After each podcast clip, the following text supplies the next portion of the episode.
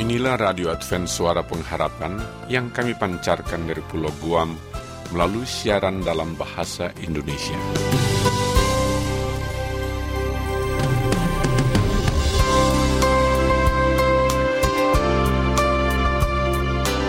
Salam sejahtera kami ucapkan kepada Anda di seluruh Nusantara. Selamat berjumpa kembali dengan Radio Advent Suara Pengharapan. Dengan senang hati kami telah mempersiapkan rangkaian acara yang telah kami sediakan bagi Anda sekeluarga. Harapan kami semoga siaran ini dapat bermanfaat dan menjadi berkat bagi kita semua.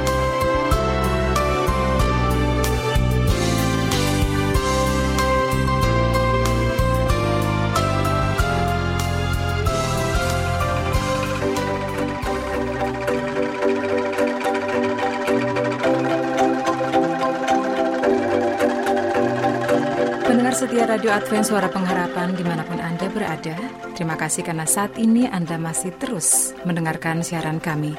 Saat ini kita akan mengikuti satu segmen yang sangat menarik yaitu segmen mendidik anak.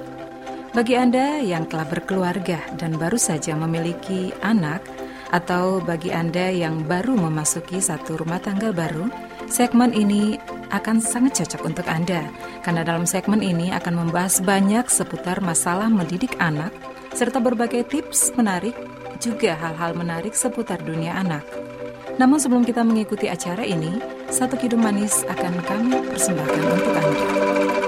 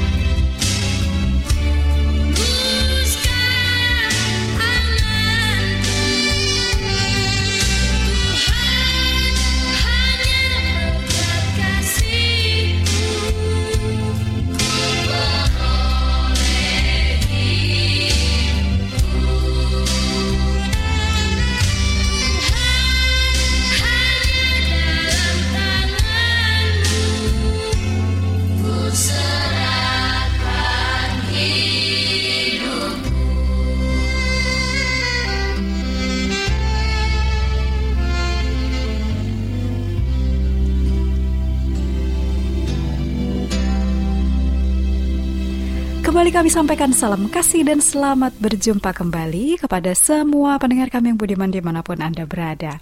Kita puji Tuhan karena masih memiliki waktu ya untuk kembali bertemu dan walaupun lewat udara kita bisa saling uh, bersama-sama untuk bertemu dan sekali ini saya akan menemani semuanya tapi secara khusus lebih kepada para bapak dan ibu untuk melanjutkan um, topik-topik mengenai mendidik anak. Nah, kali ini hal yang sudah kami siapkan secara khusus dari studio adalah tentang uang ya. Jadi anak-anak dan uang. Karena sekarang ini makin sering kita temukan anak-anak itu kritis sekali tentang uang. Bahkan di banyak kota-kota besar yang sudah menggunakan uh, perangkat modern tentang uang, itu anak-anak mengatakan kalau uh, uang itu mudah sekali karena tinggal dimasukkan kartu ke dalam satu mesin dan kemudian uangnya keluar ya. Jadi kan tinggal ngambil nih ibu atau bapak uang di ATM.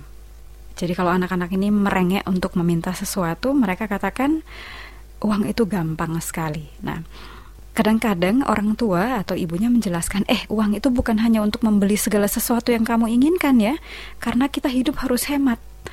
Nah, jadi memang ini agak pelik ini masalah uang dan anak-anak, tetapi kita perlu mengerti, kita perlu uh, ketahui bagaimana caranya untuk menyampaikan ini kepada anak-anak sekaligus nanti untuk melatih anak-anak kita ya. Jadi memang buat sebagian besar anak yang sering melihat orang tuanya uh, mengambil ATM ya, mendebit tabungan lewat mesin bank otomatis ini mereka akan memiliki pemikiran atau menyangka uang itu begitu mudah diperoleh.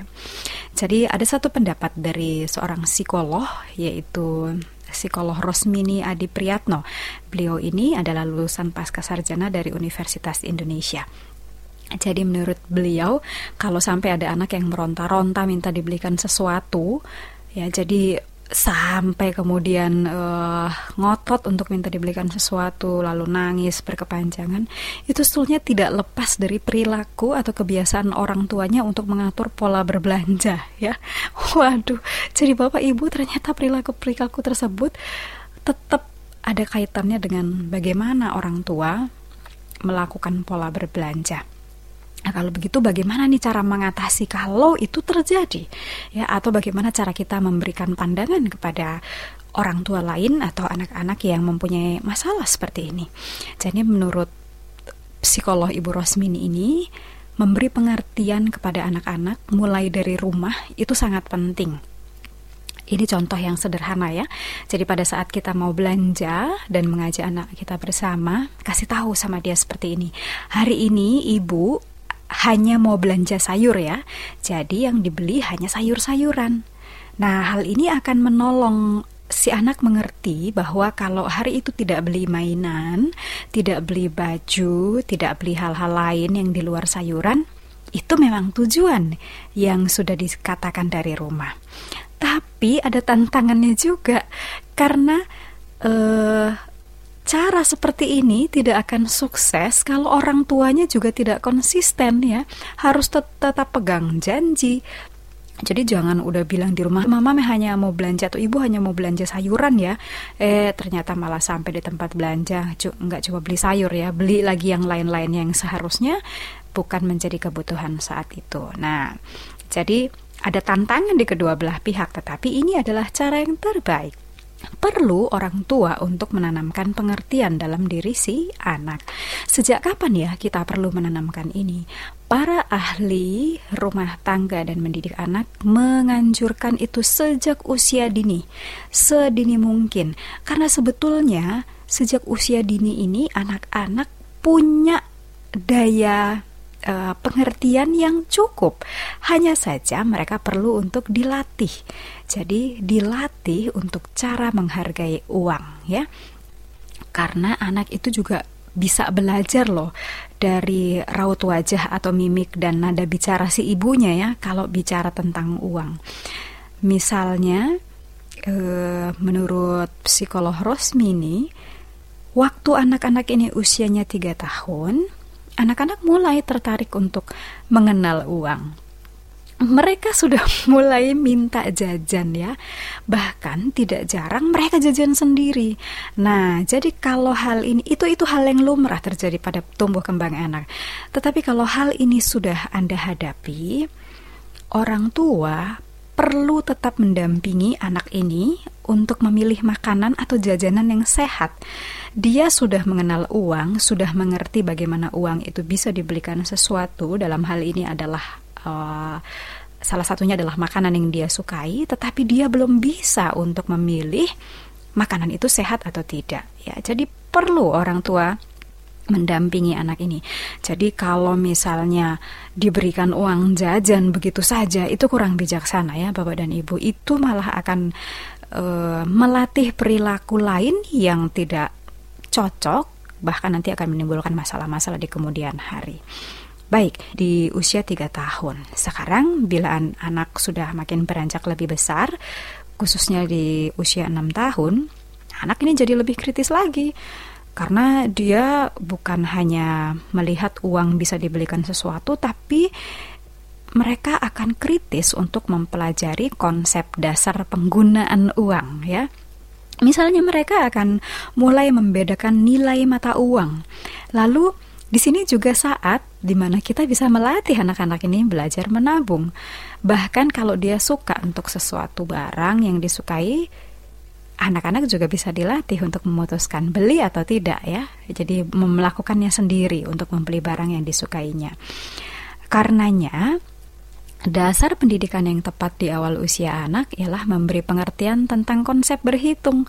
Yang dimaksud di sini bukan cuma 2 tambah 2 sama dengan 4, tetapi yang berkenaan lebih luas dengan uang, yaitu membandingkan dua hal yang berbeda ukuran atau jumlah secara kasat mata. Misalnya ya, eh, bola-bola, kalau misalnya ada dua tempat nih atau dua keranjang, uh, katakan saja yang satu kita sebut keranjang A, yang satu lagi keranjang B. Isinya bola.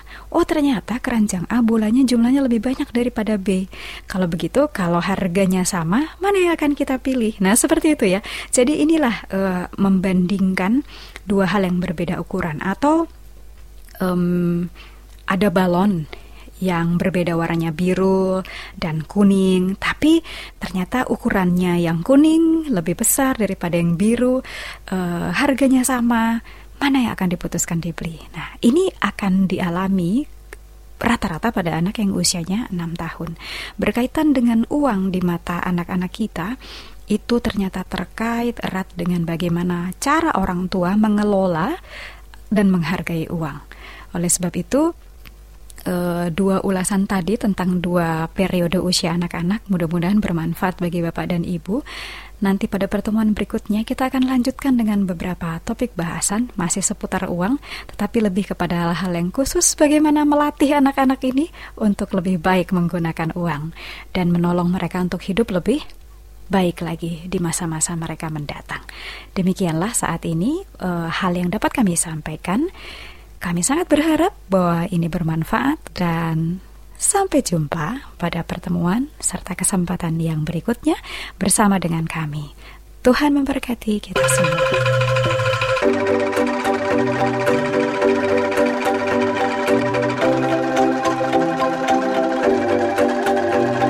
Pendengar Radio Advent Suara Pengharapan, demikianlah satu acara yang sangat menarik yang sudah kami persembahkan untuk Anda Kiranya acara ini bisa menjadi berkat bagi kita semua. Sampai berjumpa pada ruang mendidik anak selanjutnya.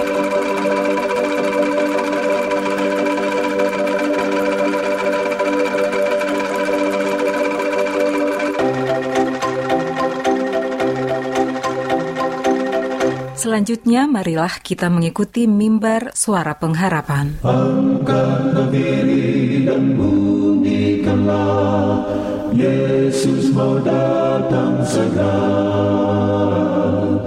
Nyanyi musafir dan pujikanlah Yesus mau datang segera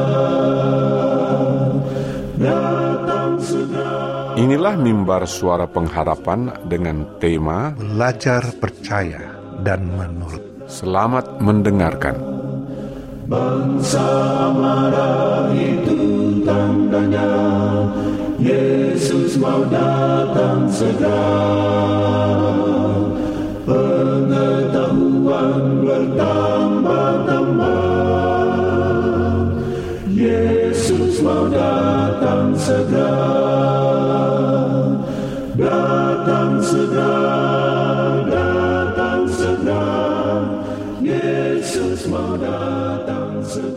Salam saudaraku yang diberkati Tuhan, kita patut bersyukur pada saat ini diberikan kesempatan untuk mendengarkan firman Tuhan dalam acara Mimbar Suara Pengharapan.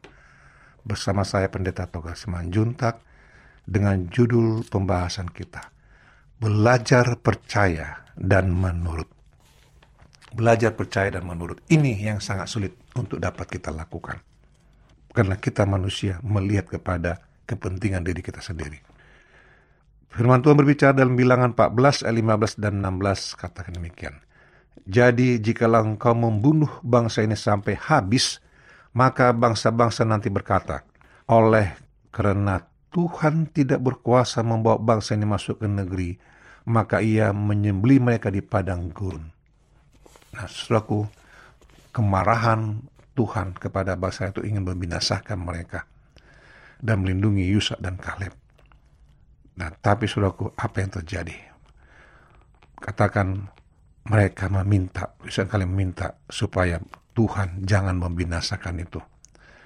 Tuhan telah menggenapi firman yang diucapkan kepada Abraham ketika menyatakan bahwa setelah orang Israel berada dalam perhambaan selama 400 tahun, ia akan melepaskan mereka. Namun di sini, di perbatasan tanah perjanjian itu mereka tidak menghormatinya oleh memberikan jalan kepada ketidakpercayaan. Karena mereka selama 400 tahun sudah ditanamkan mental budak dalam hidup mereka. Tidak percaya kepada hal-hal yang baru yang membangun mereka lebih kuat dan lebih percaya. Kita akan tuntun ke tempat-tempat kesukaran, tetapi kita jangan menunggu saat itu tiba sebelum kita belajar untuk berserah dan percaya. Sekarang, sekaranglah hari kesempatan dan peluang kita. Bila terang kebenaran itu bersinar atas kita, kita harus mempelajari pelajaran tersebut. Marilah kita memohon kepada Tuhan untuk memberikan kita satu konsep yang benar tentang tabiatnya dan satu kerelaan untuk menuruti dia. Kita harus berdiri dalam kekuatan dan kuasa Tuhan. Kuasa Tuhan Israel tersebut, kuasa Tuhan kita, pencipta kita, halik kita. Maukah kita melakukannya? Saudaraku, atau kita akan sungut-sungut mengeluh mencari rintangan di jalan dan menjadikan satu gunung dari tumpukan-tumpukan yang kecil? Kini Tuhan mengaruniakan umatnya bukti-bukti kuasanya seperti yang telah berikan pada Israel. Untuk meneguhkan iman mereka, apakah mereka akan menjadikan bukti-bukti ini tidak berpengaruh? Apakah mereka akan bertindak seolah-olah Tuhan tidak bekerja demi kepentingan mereka? Tuhan mau kita mengakui kuasanya, anugerahnya, dan keselamatannya yang besar, di mana ia telah membeli kita dengan harga yang tidak terbatas dalam kematian anaknya yang tunggal. Kita sedang hidup di zaman kesukaran, jalan pencobaan, zaman ujian. Tuhan memelihara umatnya untuk melihat apakah ia dapat bekerja untuk kepentingan mereka. Ia tidak dapat bekerja bagi mereka jika mereka membuka hati mereka pada dorongan-dorongan musuh dan dorongan-dorongan ketidakpercayaan, keraguan akan perintah Tuhan. Ia tidak dapat bekerja sama dengan mereka jika mereka percaya kepada manusia ganti mandang kepada Yesus. Bersuka cita dan kebaikan serta kasihnya. Ingat saudaraku, Tuhan tidak dapat bekerja sama dengan saudara dan saya. Tuhan tidak dapat memberikan pertolongan kepada saudara. Tuhan tidak dapat melindungi saudara dan Tuhan tidak dapat memberikan berkatnya kepada saudara jika saudara memandang kepada masalah, memandang kepada musuh dan lebih percaya kepada musuh, kepada setan daripada saudara percaya kepada Yesus Kristus. Saudaraku, Tuhan mau menjadikan saudara satu umat melalui siapa ia dapat menyatakan kasih karunia dan ia akan melakukan hal ini hanya jika kita memberikan padanya kesempatan. Jika kita membuka jendela-jendela jiwa kita ke arah sorga, pintu hati kita kepada sorga, dan menutupnya kepada dunia, kerusakan manusia, kepada pesungutan, kepada keluhan, kepada sifat mencari-cari salah, pada orang-orang ya yang selalu mementingkan diri sendiri, yang selalu membuat dirinya merasa selalu benar. Tuhan tidak bisa menemani mereka, memberikan pelindung bagi mereka. Saudaraku, mereka yang sekarang bersungut-sungut terhadap putusan-utusan Tuhan yang telah ditunjuk, yang melemahkan keyakinan umat kepada mereka, sedang melakukan pekerjaan yang sama seperti orang selalu lakukan. Tuhan mendengarkan setiap kata persungutan itu.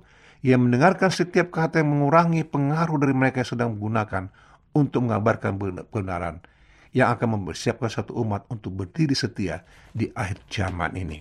Nah, saudaraku, pada saat ini juga pengalaman bangsa Israel ketika masuk itu sudah di depan gerbang Kanaan. Tetapi semua itu dimentahkan akibat ketidakpercayaan, laporan palsu dari sepuluh pengintai. Mereka lebih melihat kepada masalah, melihat kepada manusianya, melihat pada kekuatan manusia. Mereka lupa akan tuntunan Tuhan dalam perjalanan mereka, melepaskan mereka dari sepuluh tulah di Mesir, dan mereka dituntun ke luar negeri Mesir, dan mereka sudah lihat bagaimana laut merah atau laut uh, mat itu uh, laut merah itu di, dibelah ya jadi tanah yang yang kering. Mereka sudah melihat bagaimana Tuhan berikan mana. Mereka sudah lihat bagaimana air ya Tuhan berikan. Semua itu mereka tertutup hanya dengan penampilan bangsa Kanaan yang kelihatan hebat, tinggi-tinggi besar, melebihi bangsa Israel kecil-kecil. Itu menurut pandangan sepuluh pengintai. Aku, akhirnya bangsa itu bersungut-sungut.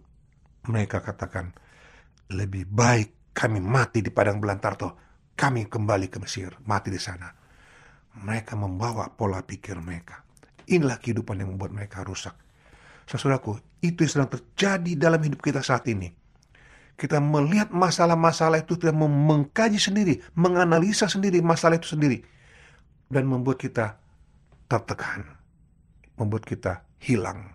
Membuat kita tidak melihat kuasa Tuhan ada bekerja di dalam kehidupan kita.